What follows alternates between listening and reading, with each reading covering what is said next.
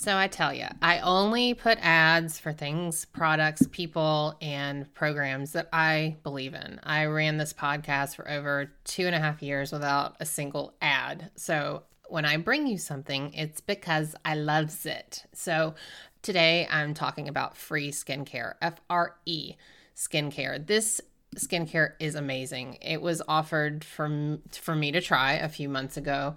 Um, actually, it's been six months now, and I loved it. Absolutely loved it. It was really beautiful. It smelled great. it made my skin awesome. I really am a big fan. So, free skincare is scientifically formulated to combat sweat induced skin damage. So, this is for people who work out and sweat, and it promotes a clear, healthy complexion, fights breakouts, vegan ingredients, and they have a 30 day guarantee. So, you can try it, and if you don't love it, they'll take it back. And there's no hassles. That's it. So go to freeskincare.com, F R E, skincare.com. Use the code SWIMBIKEMOM, SWIMBIKEMOM, and you will save all sorts of amounts. It depends on a random day. You'll probably get 25% off if they're running a special and you use my code. You can get as much as 43% off. Like right now, they have a special going on for Halloween. This podcast may come slightly after Halloween um, or way after Halloween, depending on when you're listening. So just check it out. Enter the code and you will get something off. So, freeskincare.com, huge fan, and get on your way to having the beautiful skin that you know you want. Welcome back to the Same 24 Hours podcast. Today's guest is Dr. Nicole LePera, also known as the Holistic Psychologist we had a great conversation. I, I really love talking to psychologists and psychiatrists. Really, really enjoy um, just the conversation and the the knowing and the knowledge that comes out of these discussions. So so good. You guys will really enjoy it. So she is a trained clinical psychologist and she was in private practice and she found herself Dr. LePera found herself frustrated by the limitations of traditional psychotherapy. And this is a theme that I have noticed over the years in psychology is, is that many um, younger generations, such as, you know, I myself, I'm 41, but um, younger generations are saying, hey, this is great, but it's not quite. And then they're kind of looking deeper into it. And so she wanted more for her patients and for herself and began a journey to develop a united philosophy of mental, physical, and spiritual health that also equips people with the tools necessary to heal themselves. And she, one of her hashtags I've noticed on Instagram is self healer. And I love, love, love, love that. I love the idea that we are in charge of our health and the ability to heal, that we can't help what happened to us, but we can be responsible and take stat- steps and action towards our own healing. So, anyone that's a psychology junkie like myself, you will enjoy this immensely. Check out Dr. Nicole LePera's new book, How to Do the Work, available March. So, you can get your pre order on now and follow her on the gram at the holistic psychologist, which there's a dot in there, the dot holistic dot psychologist, I believe. All right, everyone, enjoy the show. Hi, and welcome to the Same 24 Hours podcast. I'm Meredith Atwood, author of the book The Year of No Nonsense. I'm a former attorney turned writer, speaker, and Ironman triathlete. Although, right now, all I really like to do is lift weights. We all have the same 24 hours, but it's what we do in those hours that leads to our greatest health, happiness, and success. It's my goal to crack the code on a life of less nonsense so we can all make the most of our 24 hours.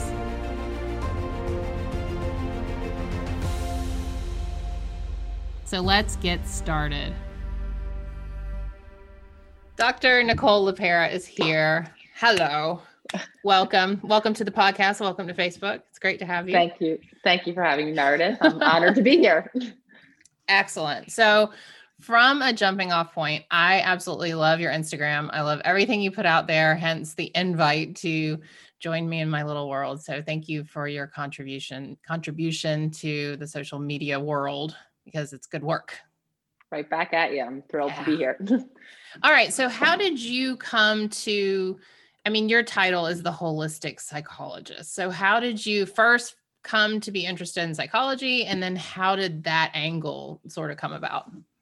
Yeah, absolutely. Um, I'm one of those people, I think, as long as I can remember, kind of intuitively, I found myself attracted to understanding other people. I think from a sense of possibly difference, you know, when I became pure age, watching my friends in the world behaving, thinking, experiencing life differently than I, I did, um, really became fascinated. The way I understand it now is with the mind, um, understanding that, you know, we're all a little bit different and seeking to understand, obviously, what makes us different um, whatever that age is when people start to then say well what are you going to be when you grow up um, for me i know that that came up a bit in high school um, because i remember my high school happened to offer one psychology class that you could be eligible for when you were a senior right i, I think that I, was the same with mine same yes. thing. Yeah. yeah. And I was looking at that class from freshman year, knowing that I wanted to take that. So, somewhere around whatever that age is,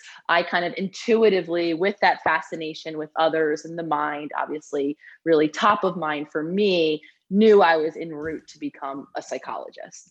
Um, so I did the thing. I went through a lot of school. I opened up my private practice in talk therapy. Uh, I practice in a in a whole bunch of different treatment centers, um, populations. Learned a whole different, all different modalities, as you will, um, ways to treat people, help them obviously manage their symptoms. And flash forward in time, after being in practice for many years, I began to observe a, a universal uh, phenomenon that I, I like to call of stuckness of really incredibly insightful humans that I fancied myself one of them um, that maybe had awareness and maybe had come upon tools to help them create change in their life. And the short of it was, Meredith, after doing this for many years, I came to realize that not many of us were able to actually create change in our right. lives. Um, so I think, as it happens for many of us, in my own path of self discovery, trying to at that point in my life figure my own self out. Why am I still struggling in all of these ways? Why do I still have more or less a daily experience of anxiety, of being in fight or flight constantly? Why do I feel so disconnected from everyone around me? Obviously, seeing a lot of that same patterning in my clients, I really sought on my own path of exploration to begin to understand um, that universal stuck um, and in doing so, um, I happened upon a whole world of new tools, of uh, new ways to incorporate really the, the process of change, um, which brought me to begin to call myself a holistic psychologist, really understanding that we are an interconnected being, mind, body, and soul. And like I said, many of the ways that many of us have attempted to change have left us largely unsuccessful. Right. So, what was the first thing like when you felt like, okay, I need to change a thing? Because for me, I always feel like there's this presenting problem. And I talk about it in my book. Like, if I, for me, it was always, if I could just lose weight, then everything else would be fine. Not re- ever making the connection until years ago that, oh, that's just a symptom mm-hmm. of other stuff. So, what was it for you? Did you have a presenting problem that you kept like banging your head against the wall that kind of led you down this path? For as long as I can remember, I mean, I was I was a little girl afraid of the world, um, mm. fearful of everything, any bump in the night. So for me, anxiety was just implicitly, or so I thought, part of who I was. Um, I had periods, especially in my 20s, where my mom was having a pretty serious heart issue, um, where my anxiety really started to hit a peak. And then I started, I met the panic attack um, that really nightmarish, nightmarish experience. And I share that with you because at that point, I didn't even view my anxiety and now my, my panic as it was evolving into my 20s as particularly unique or problematic. Because meanwhile, as I'm entering my 20s, nearing my 30s, most people I'm talking to, I'm friends with, if you will, or I'm interacting with, are having that same experience. So I did a lot, as I think a lot of us do, of explaining away or maybe of understanding, you know, symptoms such as anxiety as being the gift our genetics have bequeathed, right? We see maybe these patterns in our families and we begin to believe that that's our lot in life. And I think the field itself contributes to that. For a long time, we were actually taught that we could not affect change based on our genetics, meaning whatever we were, whatever our genes were at birth, it pretty much they just played out as life went on right. for us and we didn't have right any points of intervention. So a lot of this these beliefs i myself internalized and felt to be true. So that was a very long-winded way of answering. There wasn't a big glaring thing for me for quite some time because a lot of like i said the patterns the lack of fulfillment in my relationships um, by the time i opened my practice if i'm perfectly honest i was living for my vacations for the weekends and it really sounded quite similar to how most people around me were living very low energy, really unfulfilled, barely making it through. So, again, I didn't really have the big glaring thing that like set me down the path of something must be wrong um, until I guess what really shifted me a bit um, from fear, as it often does, I started to um, cognitively, I started to have some really scary symptoms. I started to faint. Um, and I started to forget my words uh, mid sentence in the middle with with clients, and it felt different than like oh you know another thought popped in and I trailed off. It was in my brain. It was starting to feel like like I said scary. Um, so for me, first when that started to happen, uh, I obviously, as most of us do, I went online seeking the diagnosis, the what's actually wrong with me. And at this point, I pretty much pinpointed, well, there's something must be wrong in my brain um, because I'd never heard of people fainting for another reason. So the gift of, I think, that fear was what led me into beginning to research, you know, obviously the causes or what could be causing that sort of symptomology which actually then led, led me down a pathway beginning to challenge that old model of my genetics are what I'm meant to live into a new field, a new science of what we now know to be the case, which is epigenetics. So yes, we have genetics and we are we are equipped with, you know, the genes that are gifted to us at birth. However, we can make change. We can affect change based on our daily choices and the lifestyle that we're living. So for me, while I didn't believe it to be true, that at least opened up a little door um, where I could begin to at least consider now a conversation about actually healing. Because prior to that, like I said, I thought for anxiety in particular, I thought, okay, I'm an anxious person. I will always be an anxious person. It's just a matter of degree. Can I manage my anxiety enough, right, to function in life? Now I began to question that. I began to wonder, well, wait a minute, am I an anxious person or are there or have there been circumstances, right, that have contributed to my very real experience of anxiety that now I can unlearn or I can begin to create change? So, of course, that began a process of creating that healing in my own personal life. But for me, that was the major pivot. So epigenetics, that's like um it's it's kind of the argument nurture versus nature but even a step further though because it's not so much just nurture right it's like nurturing yourself so it's almost like an extension beyond your childhood and your adolescence to continuing to nurture right would that be a fair assessment absolutely and it's it's the merger of it's not one or the other. Our human mm. mind likes to, you know, it's nature, not nurture. It's nurture, not nature. We're, we're now understanding it's both, right? It's the the nature, if you will, what we're born with in the environments that we're born into, and then the environmental effect. So and and you'll hear me talk a lot using that word and often emphasizing and because I think a lot of times we do try to push things into an either or and we've done that, I believe, in science for some time, where we did look for the sole genetic cause or the right. sole environmental cause. And so, to simplify the answer, it's both. It's how they interact with each other. And every time I hear this, I think of that documentary, Three Identical Strangers, with the triplets who were.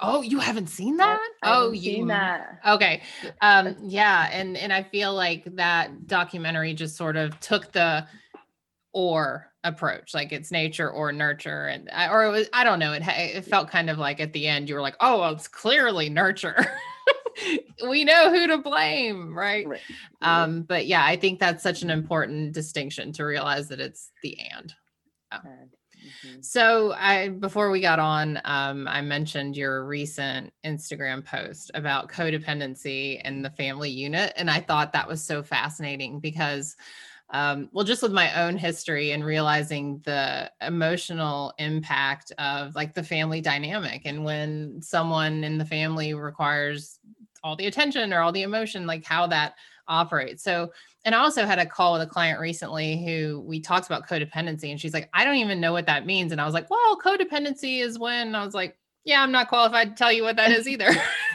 so I feel like that's a term that's kind of bopping around a lot. So maybe we can talk about codependency. Like, what is it? Why is it like the term of the day right now? And why do we care? um, so, coming from a very, very codependent household, interestingly enough, if you would have talked to me, Meredith, 10 years ago, I might have heard that word in a very distant clinical sense. Um, I definitely would have not have frequent use of that word in, in my clinical practice. And you would have absolutely heard me ad, ad, ad, adherently denying that I came from a codependent family. Um, so I say all that to say I believe that now this this concept is being talked about um, in a really helpful way. And I think for quite some long it hasn't been. Um, and I think a lot of us are operating very codependently. So, what do I mean when I say codependent? Um, so, you know, I'll preface kind of most of the explaining that I do with acknowledging that I speak in very kind of simplistic ways. Um, my intention mainly is to give people, you know, a new level of awareness and a new level of practicality um, with some of these tools that I believe are a little bit distant from us in the way they're described. So, in simplicity's sake, um, we do a lot of learning when we come here. When we are born as infant humans, we are born in a complete state of dependency, meaning we are reliant on someone, something, a caregiver, a parent figure outside of ourselves to quite literally ensure life, to keep us alive. We cannot care for ourselves as a human infant. Now, in that state of dependency, I believe, right, that the, the holistic human is an integrated, you know, kind of creature, for lack of a better word, that has mind, body, and soul. So accordingly, I believe that you know this infant being comes into this earth experience with needs in each of those areas, right? They're born into a body and it's the physical body has needs. Again, we have a very complicated emotional system and emotional experiences humans and Again, we're each our unique spiritual entity.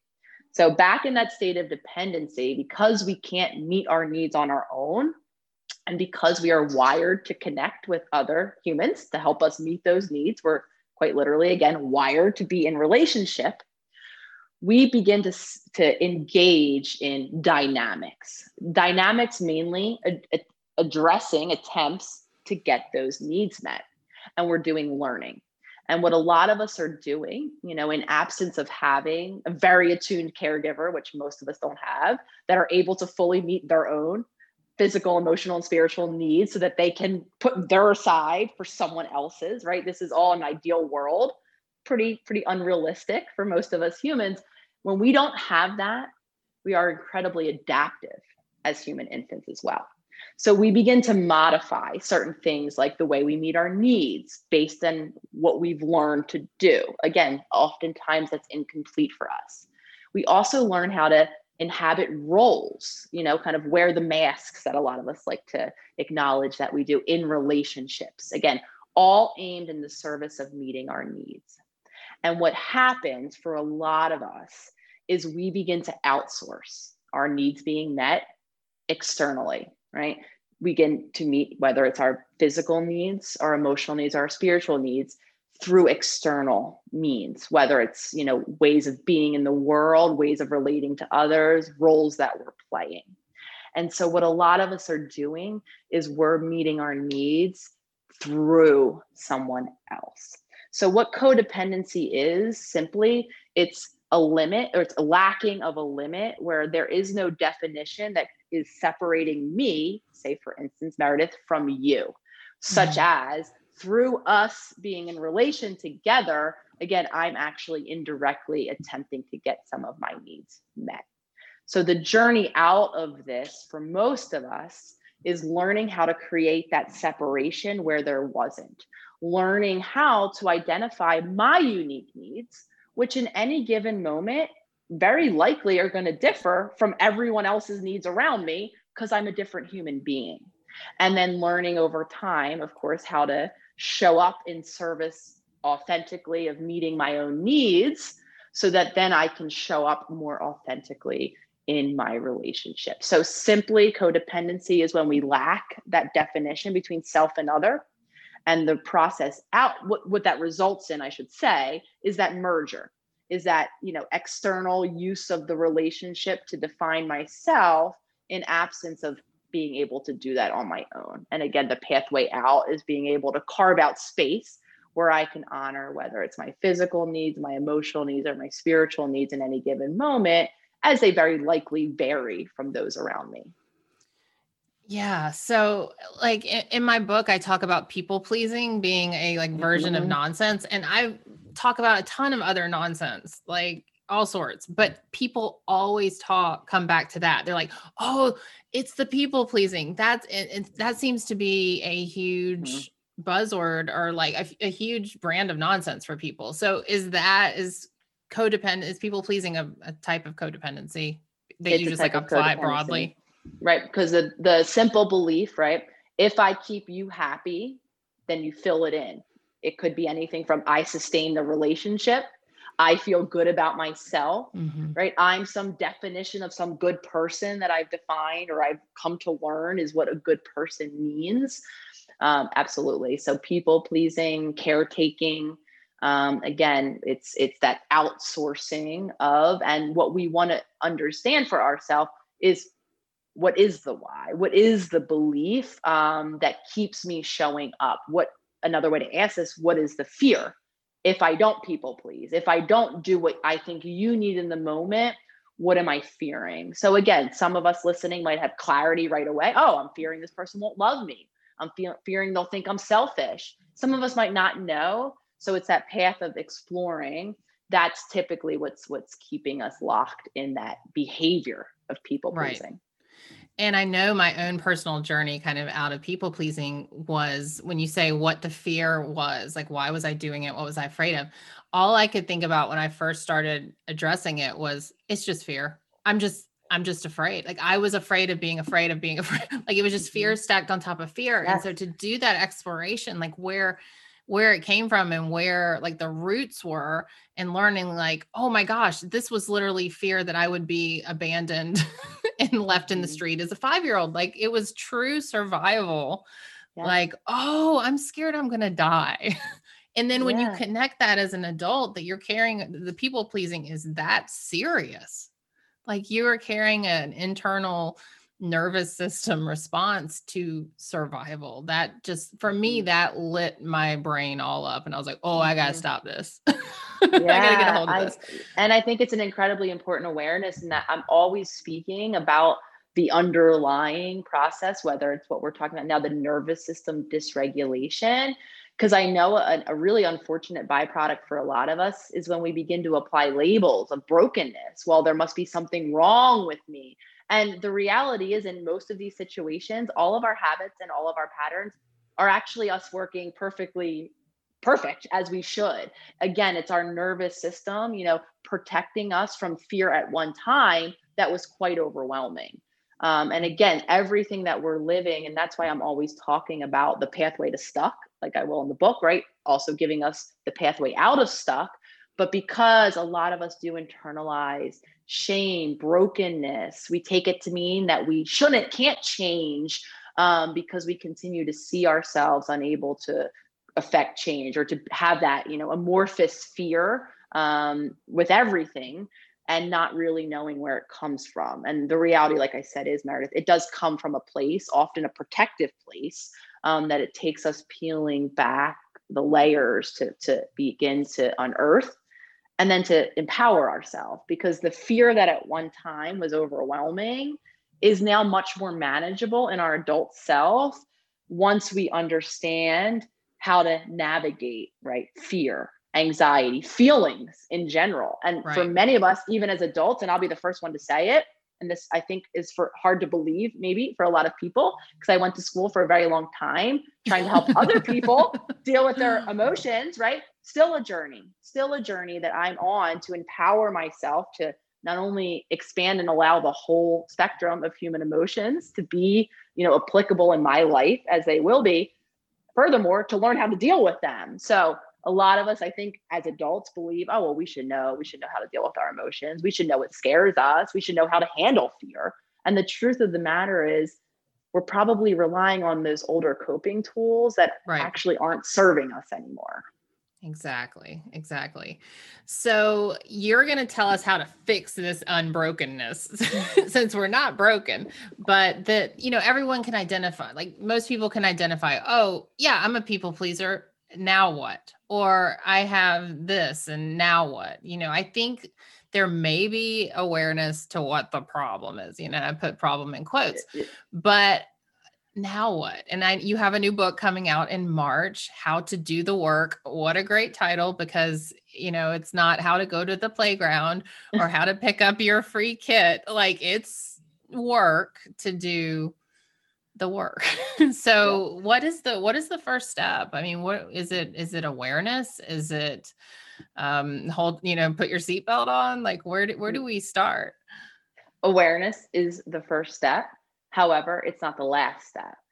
Actioning, creating change. So, what do I mean when I say that? The reason why, to put it simply, most of us are stuck is because all of this conditioned way of being that we've been talking about, right? All of these habits and patterns, all of these best attempts at meeting our needs, physical, spiritual, and emotional, that most of us, you know, be, were modeled in childhood and repeating over adulthood. All of those, I'm going to call them the programs, the computer analogy that we're all very familiar with, right? all of these programs are actually stored in a very powerful place in our in our in our mind it's called our subconscious and depending on the literature you read upwards of 90 95% of our day-to-day life we are at the mercy of those programs meaning simply we're running on that autopilot we're not waking up each and every day and just think logically in your own life the listeners and deciding what do we do in the mornings? What's the first thing I'm going to do? Typically, what we do the first thing in the morning is what we've always done the first thing in the morning. So that is very strong. You use the word insight, right? We and a lot of us are very insightful, very self aware. I would see this week after week in my practice. I'd sit across from a very self aware human. We'd pick apart the habits and patterns that didn't that aren't serving us any longer. We might even know where we got them from we could even come up with a plan of action, like I said, right, of what we're going to do differently the next time this happens. That conversation is actually happening from a different part of our mind. It's coming from our prefrontal cortex, the seat of where consciousness lives. Consciousness is what makes us different from animals. We have the ability to think about thought, to observe our thought, to use our past experiences and decide what didn't work and troubleshoot and plan for a future that's different. So that very beautiful therapy session, for instance, using my past experience, all is coming from a great, powerful part of our brain, of our mind, that can actually allow us to create change, to snap out of those habits and patterns. However, when I leave that therapy session and I go about my day, the large majority of us are going right back into those autopilot patterns. So, to create change, we have to learn how to be conscious in our daily experience. We have to learn how to translate that awareness, that plan, new plan of action from my mind into what actually happens the next time that external event occurs in my world. So that's the shift we have to make. And that comes when first we honestly assess how conscious we are in the day to day. And suggestion, a quick and easy one that I often give because I know that a large majority of us walk around with a cell phone. Set a cell phone alarm for two random times throughout your day. To the you'll probably forget by the time the alarm goes off that you set the alarm in the morning. When that alarm goes off, I want you to do it an attention check.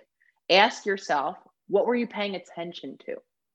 were you fully immersed in whatever it is you were supposed to be doing whatever is alive for you in the moment the person in front of you that you're talking to the piece of work that you're working to get through or was your attention elsewhere each and every time i checked in with myself throughout my day I noticed that my attention was pretty much never in the current moment. I like to be ruminating over the argument that I maybe had this morning, where I'm really perfecting what I could have said back to really get her the next time, right? Right. And I also love to worry about things that haven't yet happened. I love to fear what's going to happen tomorrow and maybe even to rehearse what's going right? The silly example, however, my attention wasn't present.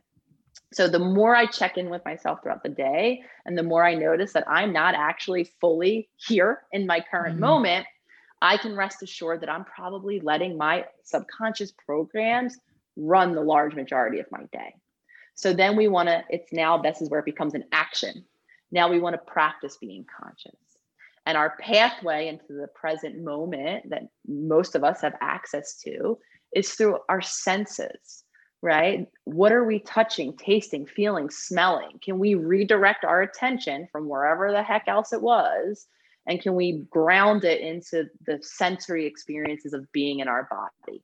And when we do that most of us are able to then become conscious. So now we're went from wherever we were. So for me that was on my spaceship somewhere else. And now i'm back in in the moment here. And then we want to practice that because in the conscious moment is where over time we can create the space to see those older reactions because they don't go away overnight, right? To see that tempted, tempting thing to yell or scream or that reaction to have, and over time to now begin to make new choices in our day to day. And that's then how we create and maintain change. Otherwise, we're slipped into that unconscious, subconscious, and it's those older programs that are going to repeat which is why we're living that groundhog's day which is why we're getting a lot of those same reactions in our environment. So I had a client come to me and she was she's awesome. I still have her. And she goes, her pride, her moment of pride when I was first meeting her was that she was on autopilot. she was like, I am on autopilot. I have, and I was like, yeah, we're gonna get you off that. And she's like, what? Like, and she was so proud of it. And it was so funny because I was, I was talking to her last week. She's like, you know, it's good to be off that autopilot after all. I'm like, I, I know, it. right? But we do pride ourselves in the fact that we can get to noon and we're not even awake yet. You know, it's just this sense of of survival but one of the things that you brought up that was interesting and i know you can expand on this i know when i first started started therapy I was on Zoom with a therapist, and um, he goes, I'm going to need you to close your eyes and we're going to feel your body against the chair. And I was like, no, no, no, I don't, I don't want to be in my body. And I didn't realize that I was not in my body. That was my form of autopilot. And my friend mm-hmm. Britt Frank, who's a psychologist, she calls it a floating head. Like that I had no connection, I guess, from trauma, from just like this is how I'm getting through the world, but I'm going to pretend like it's not really here because it's not serving me. But how do you get someone to make that brain body connection, to be conscious, to be sensory when maybe that hadn't felt safe before? Yeah. And for a lot of us, it hadn't.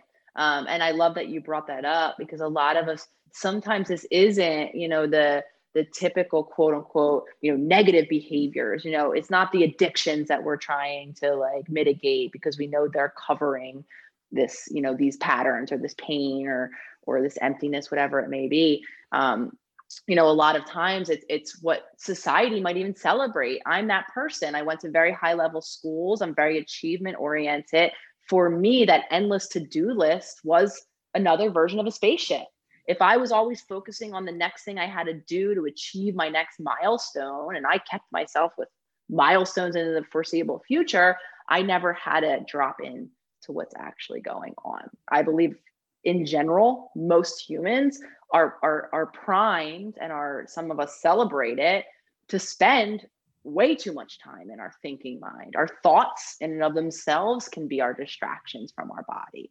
You're bringing up a really important aspect of it, which is a lot of us did engage in some version of the checkout from our body. Again, putting it right. simply, because of overwhelm or because of a lack of feeling of safety in our body at some place in some time which means right that we never want to just dive into the deep end right a lot of us do believe i think sometimes oh if i just unearth my trauma and i just dive right in and bring up all the terrible memories and maybe it'll suck and i'll just white knuckle it and then i'll be better quicker right? That actually is going to create that same overwhelm. So, what we have to do is empower ourselves and learn now as an adult, most of us, how to create that safety um, in our bodies so that we can gradually over time widen our window and step into more and more discomfort comfortably and safely. For me, the most powerful um, kind of safe haven that I've been able to develop for myself